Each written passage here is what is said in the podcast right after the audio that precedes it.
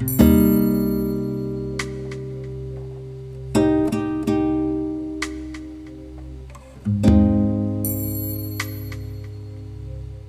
everyone, and welcome to the Music and Media Podcast. I'm your host, Elizabeth Lemieux, and today we're starting a series on how the internet has shaped the music industry.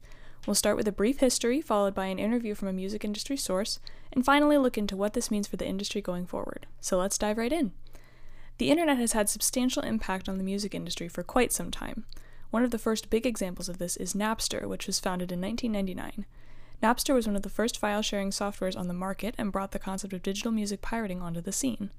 This resulted in revolutionary copyright concerns unlike anything the music industry had experienced before, and ultimately turned into the tidal wave of streaming that we see today in Spotify, Apple Music, and others. While today's streaming is significantly more legal than that of Napster's, it still raises concerns about compensation of artists.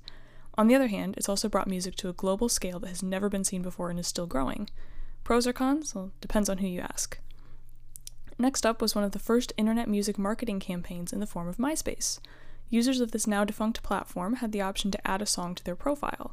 This seemingly small feature made huge waves, and while it was on a small scale and more individualized, it paved the way for large-scale social media marketing to become a huge part of how artists make their money and are visible to potential fans. Now, we see it everywhere from Instagram to TikTok, to the point that many songs will go viral on one of these platforms and get tens of millions of streams because of it. It's brought the marketing department to the fingertips of the artist, allowing them to control their message and releases more than ever before. Finally, the internet has given way to masses of independent musicians with the ability to write, produce, and release all of their own music. The founding of YouTube and subsequent rise of music content on the platform turned into a music subculture all its own, with bedroom musicians realizing that they didn't need to get signed by a big label or purchase loads of studio time to make music. All you really need is a webcam, a USB microphone, and iMovie. This then blossomed into whole communities devoted to sharing the wealth of knowledge on production and songwriting, which has resulted in bedroom producers becoming a hot commodity and more new music content than anyone really knows what to do with. This isn't even really scratching the surface. There are so many layers to the internet's impact on music that we don't even have time to get into.